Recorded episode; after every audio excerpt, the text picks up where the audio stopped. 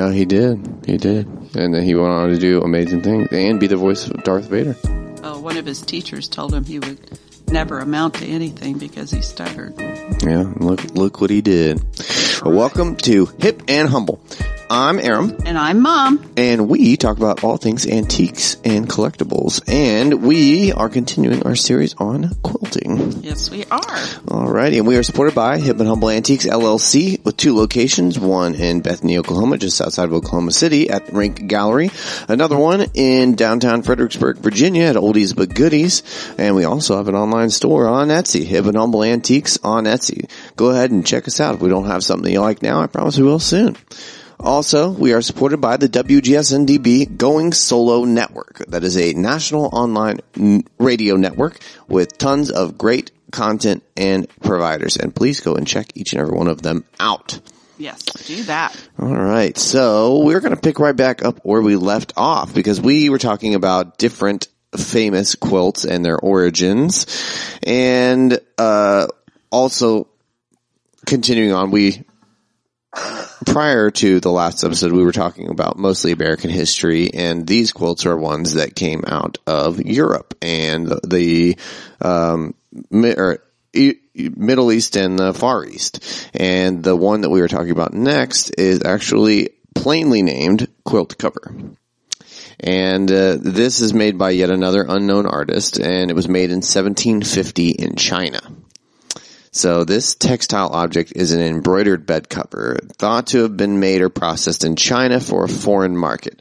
Although the background has now faded into a vermilion shade, it would have been on a, it would have been a striking red background when it was new. The main center of the production of Chinese export textiles in the 16th and 17th century would have been Canton or Macau Island, an island off the Cantonese coast where the Portuguese settled from 1557 on. As these were the main areas from which foreigners were allowed to trade with the Chinese under Chinese supervision. Because if you guys know your history, of course, for a considerable period of modern history, China did not allow trade with the, with Europeans. And, um, that is why the British Empire, Empire did not like that. And they imported opium into um, Hong Kong and kind of took over Hong Kong, and there was the opium wars and all that good stuff. Um, Yep. Drug war started a long time ago. a long time ago. Yep, they did. I do know in the Chinese culture though that um, you can kind of tell what things were used for by the colors. Mm-hmm. And I'm not sure, so don't quote me. I might be wrong about this, but I believe red red always um, was imperial, so that was always uh, kind of a, a color that they would have in the imperial castles. Yeah. So I want to say red and purple. Well, it makes sense. I mean, purple and red and that kind of that side of the color spectrum has always been associated with royalty or because those colors, especially purple, uh, for the longest time have been the most difficult to produce. Right, right. But I, I want to say it was red. Red and gold generally is what you associate with with uh, the kings and the emperors, I guess, of China. Right. But uh, but they, Chi- the Chinese have always been beautiful artists. oh, absolutely. Really beautiful artists. And, and just really everything that they do. Oh, absolutely. They really, really do some beautiful, beautiful things. Of course. And, and uh, back to our quilt cover. So while it might have been possible that the Cantonese embroiderers were copying from a design provided by their clients, the iconogra- uh, iconography uh, and the embroidery technique bear an extraordinarily heavy Portuguese influence, and that's for the, the quilt cover. The crowned double-headed eagle motif was a popular motif in Portuguese textiles from the 17th to 19th century, and the embroidery bears great, greatly resemble to that produced in the Portuguese region of Castelo Branco, particularly in the use of flossed untwisted silk thread and lattice goldwork executed on large t- textile backgrounds. They formed a few loom widths of silk panels joined together. The possibility exists that while the silk panel forming the background of this cover might have originated in China and been ex- exported from Canton or Macau, the needlework may have been Portuguese. Chinese textiles and exported goods have shaped world history from ancient to modern times, and I have to wonder if the quality of their work and the intuition of their manufacturing techniques stems from the focus that their culture has on the nuclear family. Well, yeah, I, I would say that that would be a huge influence. Yeah, I mean that that's that's what's what's amazing to me. It's amazing to think about how many things that uh, that we still use today that have origins so far back in history and that have come out of cultures that have had such a heavy, heavy influence on the nuclear family. Well, and a, a lot of things that we do and a lot of things that we find beautiful are things that touch kind of that uh, traditional little thing that's in our hearts, that little spark in our hearts. A spark of nostalgia, I think. Well, nostalgia, yeah. Or not, not, not, not even nostalgia. I would say, uh, that familial bond. Oh yeah. Yeah. Yeah. Because uh, familial love is, uh, and acceptance is, is a very different thing from any other kind of love. Well, I think all of or us, relationship, all rather. of us, no matter who we are, whatever, really deep down, you know, really want that family unit. We want, we Absolutely. want that. And I think that the traditions and, um, the lifestyle, the traditions, the, the big traditions, the little family traditions and all that you can see in the artwork. Mm, absolutely. So, Well, and you can see whenever something that, cause so we're going to talk some more about, uh, we're going to kind of jump over the pond and come back to the quilts, some of the, some of the famous quilts in American history. And a lot of the really famous, uh, or not really famous, but a lot of the, well, famous enough, I guess. a lot of the, the more popular and, uh, the older quilts in American history are ones that have come out of families. And you'll see that a lot of the, uh, work that has gone into them was influenced by that family member thinking specifically about their family and what their family is known for, their needs and, and so on and so forth. And yeah, I definitely, I definitely think that that familial bond or that fa- familial love is what, what people truly want to seek because that's a form of acceptance that you don't get in regular society or culture because in your own family, you know, you can be and suggest and talk about whatever you want to talk about, so on and so forth. Or ideally, I will say, not everyone's, not everyone's family is that way. that's true. And, and I don't, I don't mean to generalize at all. Um, but I But will, I think you're limited. Every every person is limited by their experience and what they see, and well, in their to- environment. And we kind of, we kind of touched on that yeah, last, last week. environment. But that that's what you're going to emulate. Right. So what what goes into in it, and that's biblical too. What goes in will come out. Uh, one way or the other. Yeah, I mean that that you reap what you sow is is not uh But you'll definitely see that in the artwork. absolutely. But you reap what you sow is not a life sentence. It's not a it's not a bad thing. You know, I've I've always found it interesting that the word consequences has always to had a negative connotation, at least for me. And I found uh, a lot of other people have have had a similar relationship to that word, where consequences seem to be negative, but there can be good and bad consequences. Oh, there can be a lot of good consequences. Yeah, consequences just means that it is the result of something else. And if you have the, re- if you have, if you put in a lot of hard work and, and, uh, you know, really just work towards something, you're going to have a positive consequence. But I will say, yeah, the, the word consequence, most people always associate with that because, with negative. But, uh, you know, when something positive happens, it's a happy outcome.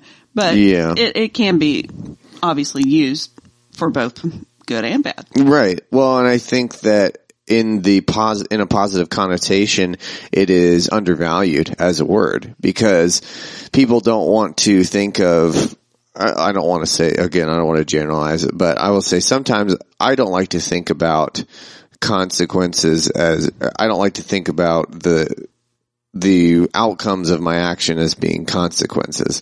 So it's easier to justify actions if I, uh, if I say that this outcome happened rather than this is a consequence. Because if I say this is a consequence, then that is a direct result of my action rather than, uh, an outcome of the situation, Yeah. Well, that's very true. you know. Yeah, but you know, everybody has a- actions and you will pay a con, or not really pay a consequence, but you will experience pay, a you will consequence. experience a consequence, positive or negative, uh, depending on your actions. Yeah, absolutely. You know, and that, I mean, that also goes into that, uh, y- you know, everything, uh, every action has an, has an equal or a positive or negative reaction. Sure. You know, Science. that's a, that's a, that's a science, I mean, that's a, the scientific law.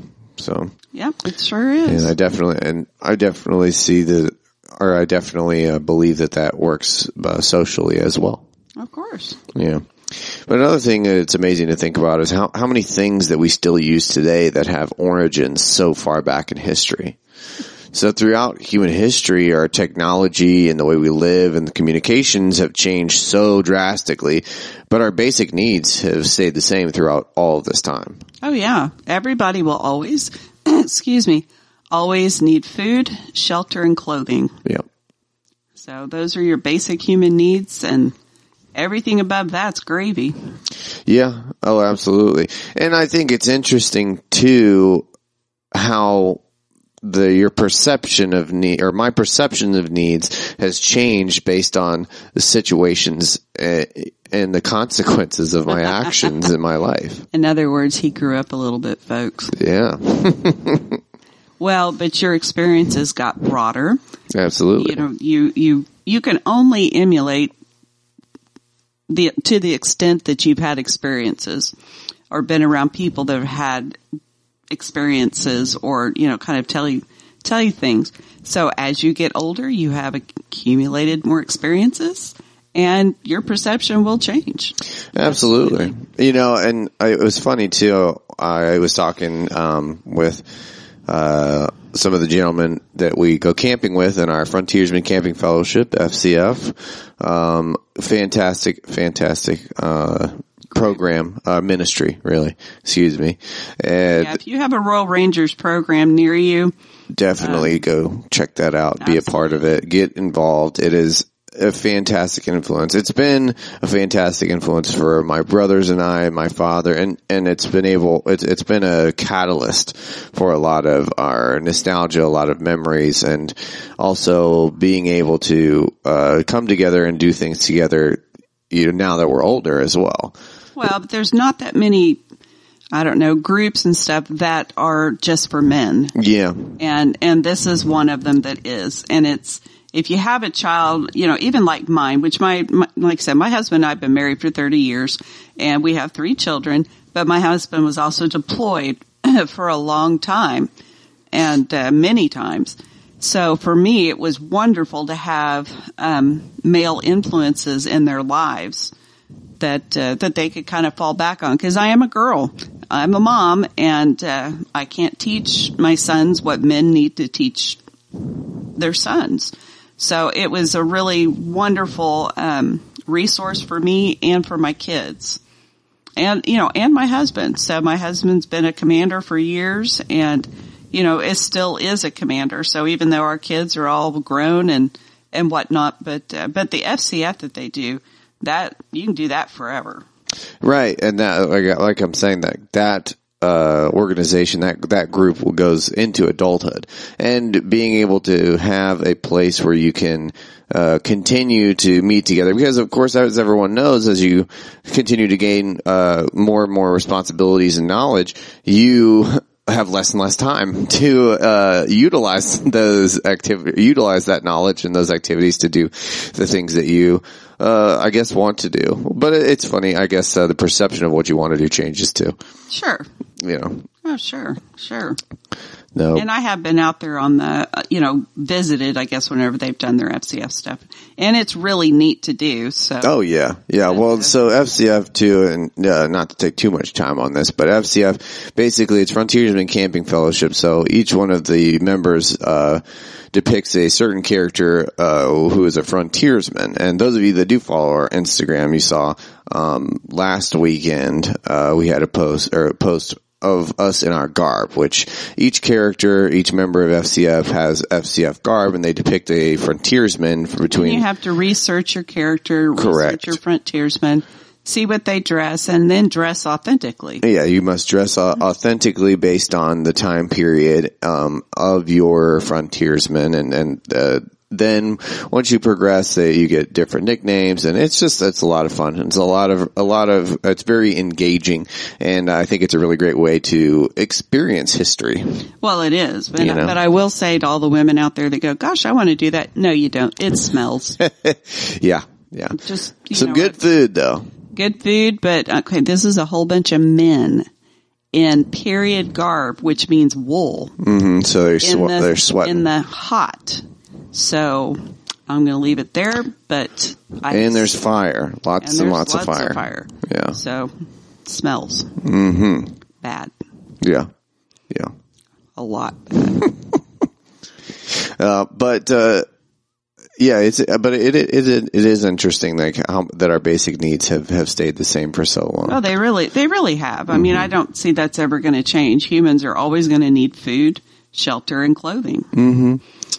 Yeah, and so also, guys, if you want to learn more um, about the history of textiles and clothing, there are uh, quite a few books out on the subject, and some that were highly recommended to me, and I'll highly recommend them to you, were the history of the patchwork quilt. That's available on Amazon, and uh, another book called Textiles and Clothing between 1150 and 1450. So now we've talked about some famous quilts outside um, of the U.S. for, but for these next few, we're going to jump back across the pond, like I said, and look at some of the oldest and most famed quilts in the U.S. In the U.S., the National Quilt Collection Hall has um, all the quilts that we're going to talk about today. And if you guys want to see these, go ahead and check out their website at americanhistory.si.edu. They actually have a video tour that will guide you through their showroom of quilts. It's pretty cool, especially for those of you that are still not going out of your houses. Yeah. Well, Yeah, the first quilt we are going to talk about was made between 1750 and 1800, and it is the Copp C-O-P-P Families indigo wool quilt. Uh, quilt. I know I just said pee and I messed up the word quilt, but we're going to move on from that. he's he's just working with the same lips he's had. He'll get it. You know, these lips I've only had for a day. Yeah. Yeah.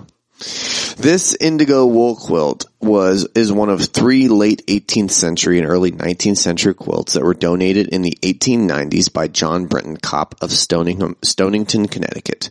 All are part of an extensive gift of household textiles, costume items, furniture, and other objects that belonged to his family from 1750 to 1850. The Copp collection continues to provide insights into New England family life of that period. Although it's funny because is it, it is it really insight to all of New England family life or just the New England family of the Copp family?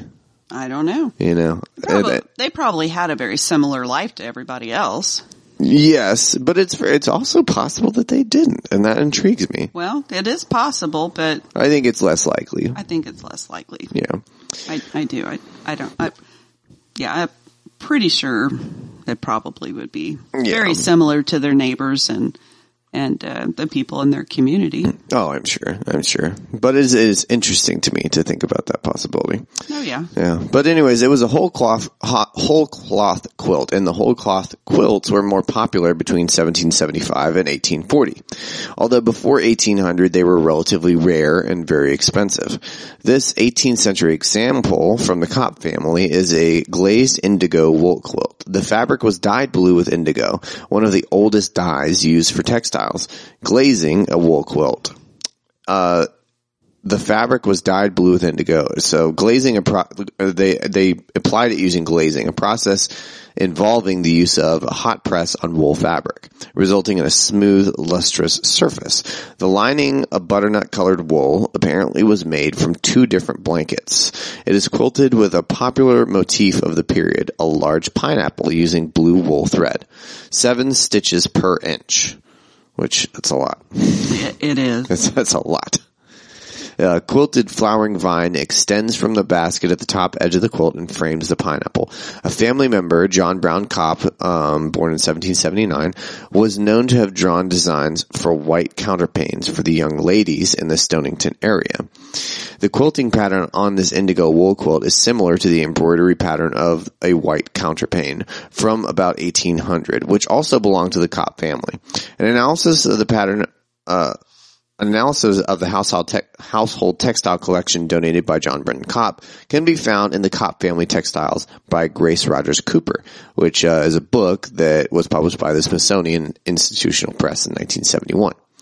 In the book, the author summarizes the family background by saying the first Copp to reach America was William, a 26-year-old London shoemaker who in 1635 set out for the Massachusetts colony on the good ship Blessing. He landed east of Boston and became the first owner of Copp's Hill in North Boston. William's son Jonathan established the Connecticut branch of the family around the Stonington later in the 17th century. Many of his male descendants gained comfortable prosperity as merchants and businessmen, while their wives and daughters led full lives as mothers of the large families in which education and refinement were encouraged. The long succession of Jonathans, Samuels, Catherines, Esthers, Marys, and Sarahs makes it rather difficult to set in order the generations and their contributions to the collection. So apparently they had very, uh, stable um, family names that they continued to use throughout many generations. But uh, the exact maker of this indigo wool quilt is unidentified with, within the Copp family, but it was probably made by one of the Sarahs. Probably is a safe bet. but it was probably made by one or more of the members of the Copp household. So a lot of the quilts in this museum are donations of family heirlooms, and I think that's interesting. That's an interesting um, delineation between the more famous European quilts that we've seen and the more famous American quilts. And we're going to talk more about that when we come back. Hi, my name is Kaylin, and I'm the host of a new podcast called Tea Time Thoughts. Do you ever wish you could learn more about history, books, music, art, and culture, but you just don't know where to start? I totally feel your pain. Learning about all these things can be so overwhelming. Well, I want to change all of that for you. In my podcast, Tea Time Thoughts, I'll show you just how fun it all can be. In the time it takes to have a cup of tea, I'm going to teach you everything from the French Revolution to the Black Plague, Mozart to Broadway musicals, Da Vinci to Robert Frost, ancient Egypt to Queen Elizabeth II, and more. You can stream Tea Time Thoughts wherever you listen to your favorite podcasts. So what are you waiting for? Put the kettle on and listen to Tea Time Thoughts today. Welcome back. Welcome back to Hip and Humble. I'm still Aaron. And I'm still mom. And we are still talking about quilting. All right. We are supported by Hip and Humble Antiques LLC. Please follow us on Instagram at hipn.humble. That's hipin.humble on Instagram. And if you really like what we're doing, please consider giving us a tip on patreon.com slash hip and humble. Anything I, you guys put into us, we will put right back into the show for you. Also, we are supported by the WGSNDB Going Solo Network, a national online radio network with tons of great providers. Please check out each and every one of their shows and especially check out ours multiple, multiple times. also, uh, so we were talking about the different American quilts within, uh, the, the quilting museum. And it was in, it was interesting to me that most of the American quilts that have been preserved over a long period of time were family heirlooms, uh, whereas a lot of the European quilts were they were I mean they were made personally, and I guess they were, but they aren't I guess depicted as family heirlooms as much as they are cultural icons. Right, right. Well, and that may also be because they're, that's the one that made it. Yeah, You know, yeah, I, that's probably true. you know, I, I'm sure that in, within all of those countries, thousands of quilts were made, but that, Right. those were the ones that survived.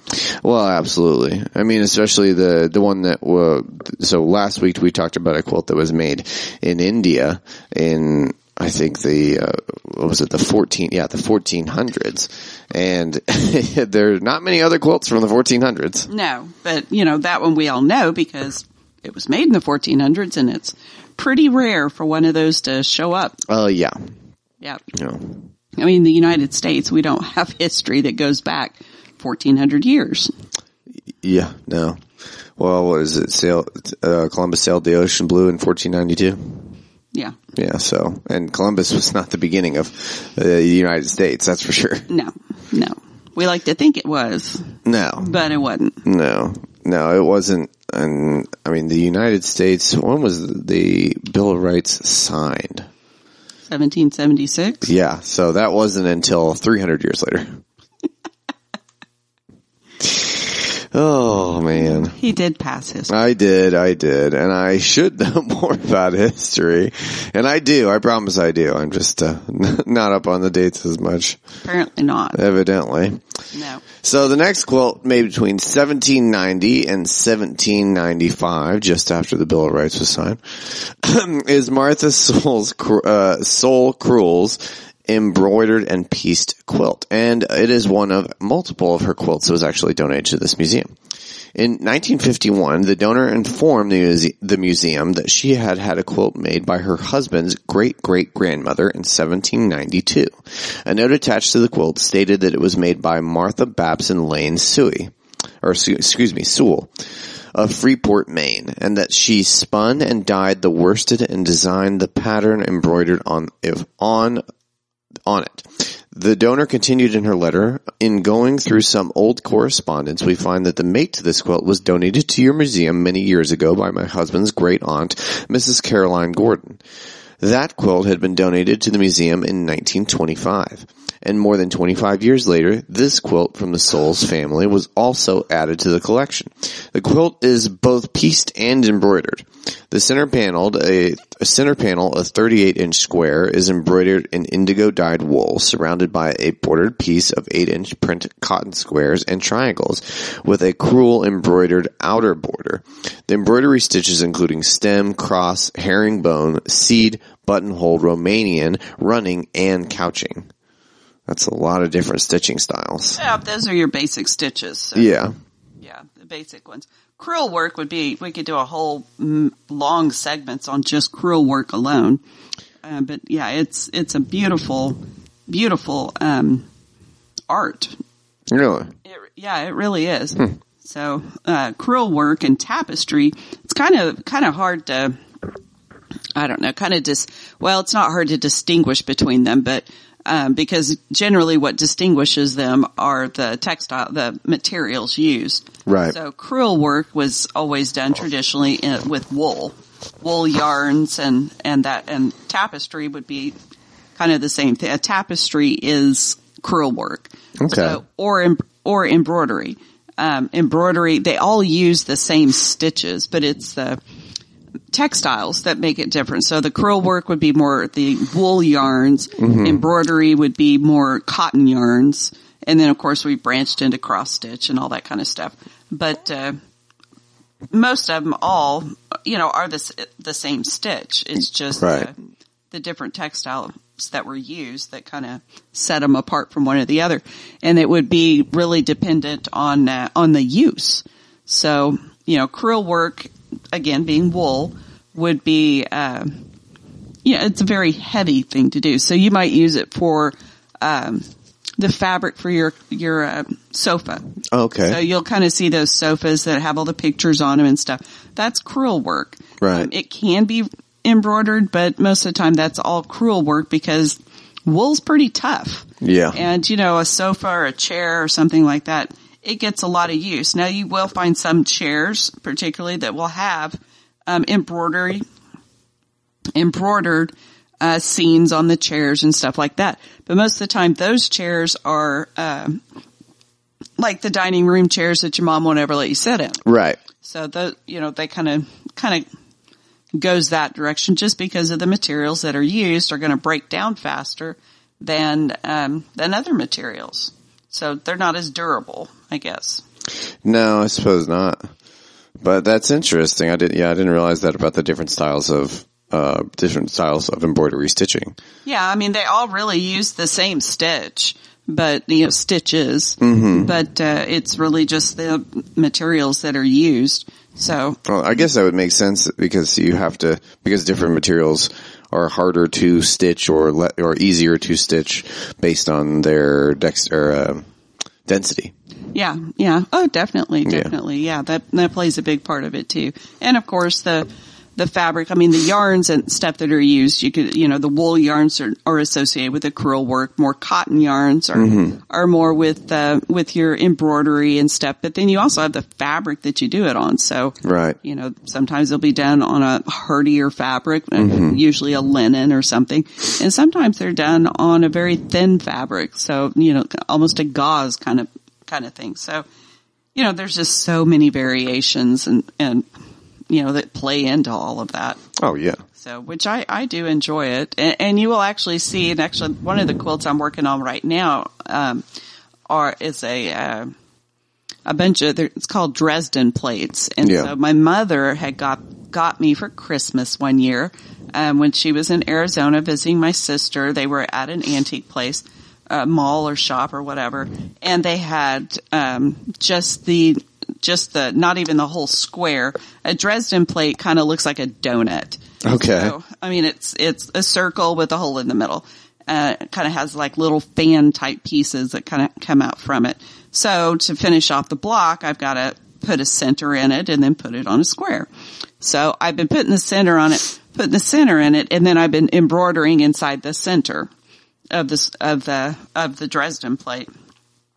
And that's, you know, that's kind of a, I mean, combining a lot of that is very common in a lot of quilts. Well, that makes sense. Yeah. Well, and in this one too, so considering the style of the quilt and the use of the cotton two-ply sewing and quilting threads in the construction indicated date no earlier than the very late 18th century. So not only do these stitching styles um, correspond, so these stitching styles obviously correspond with the type of material or the fabric that they use, but also their position indicates their it, it dates the piece. It, Oh, it- sure. so uh, the it was it was dated obviously very no earlier than the very late 18th century or probably the early 19th century. Well, it's like we talked about before with, uh, with more kind of American fabrics and stuff. That that's kind of how you date them is by what what limitations the manufacturers had on them at the time. Right. You know, because when it when they first started printing fabric, you know, they would only have one or two colors in the fabric,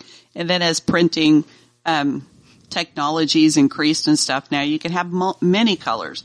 So that's kind of one of the ways that you would date, uh, you know, a quilt that was made in the 1920s versus one that was made in the 1950s Right.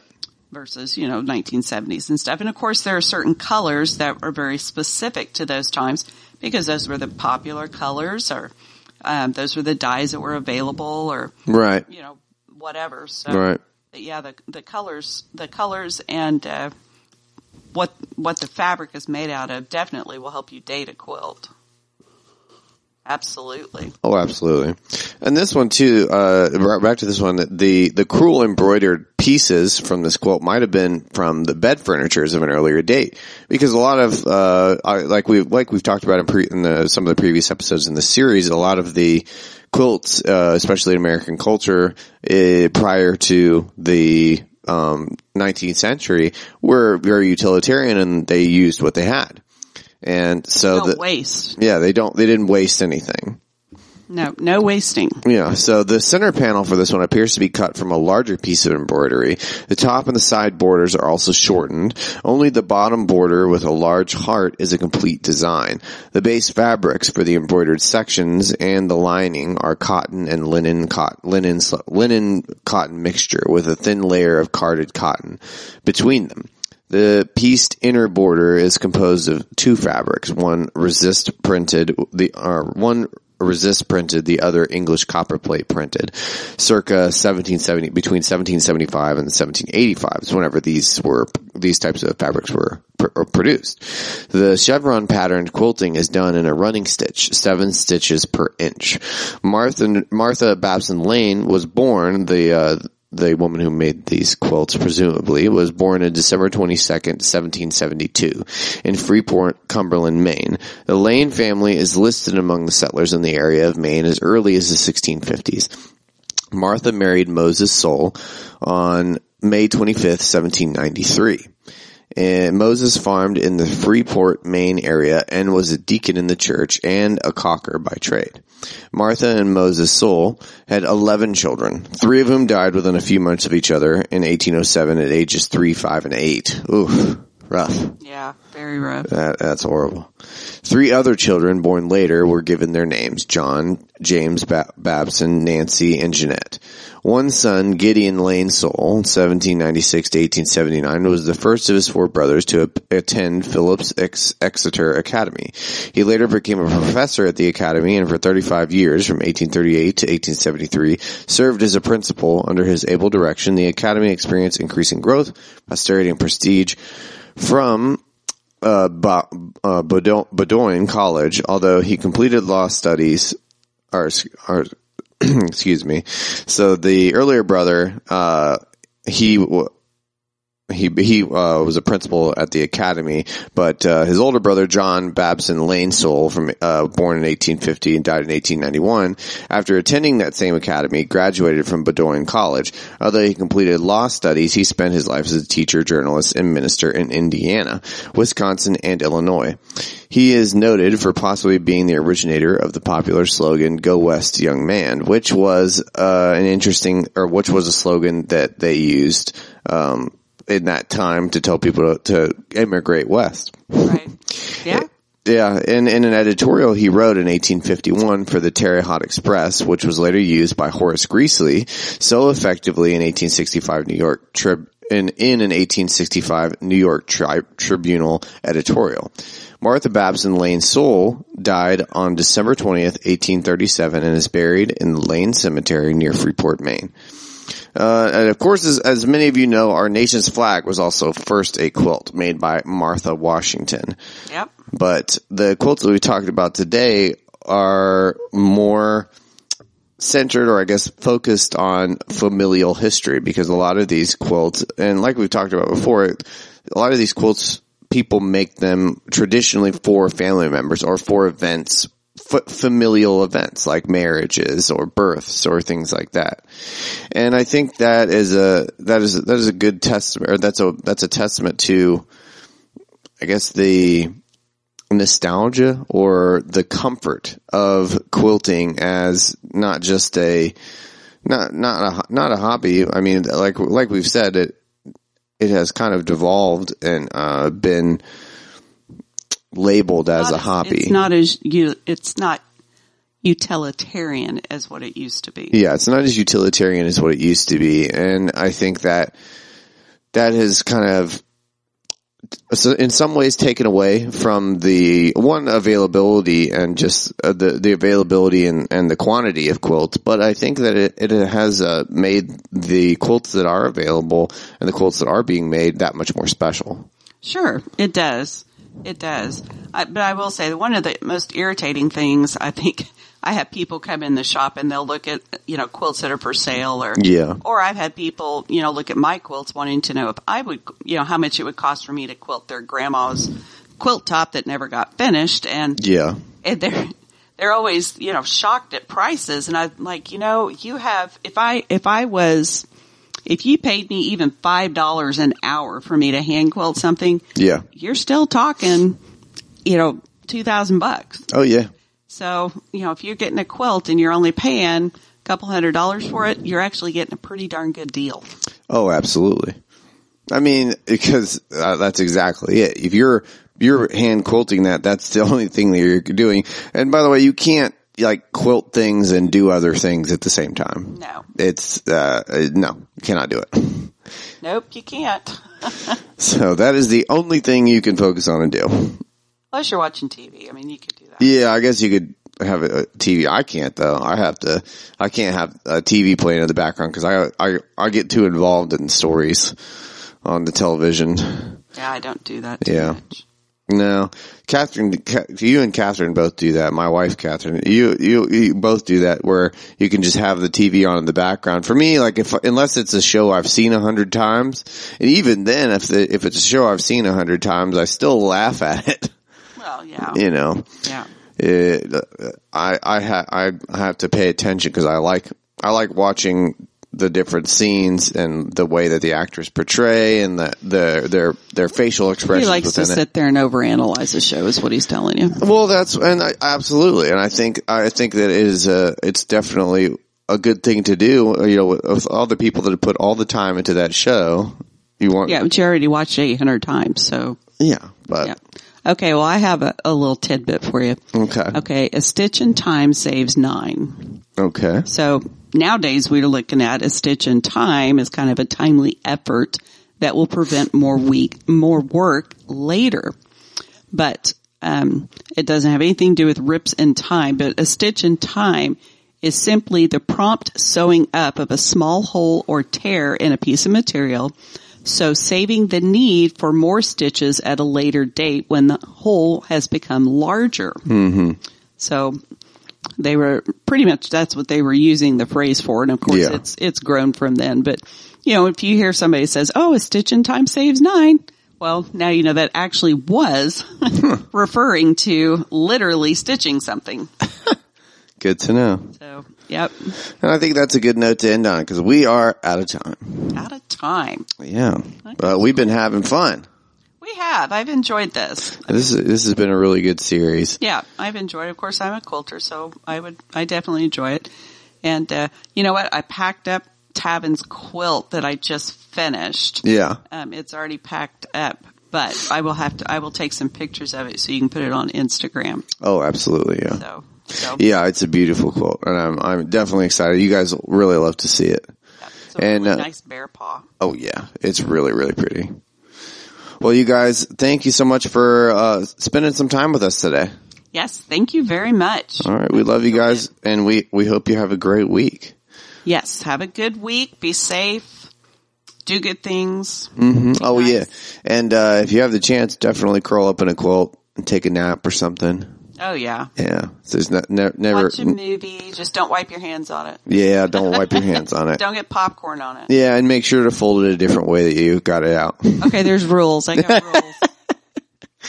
Oh goodness. But you know what? They they wash. And someone told me one time, so when you make a quilt, you make it to be used. That's no matter how true. beautiful it is, always make a quilt that'll that's going to be used. If you want one that's not going to be used, Then you put it in a you- glass case. You don't give that to somebody. You put it on the wall. You put it wherever. But Mm-hmm. when you make a quilt, and give it. Expect it to be used All right. Well, before there's too many more rules, everybody stay hip. and humble. All right. Bye. Bye.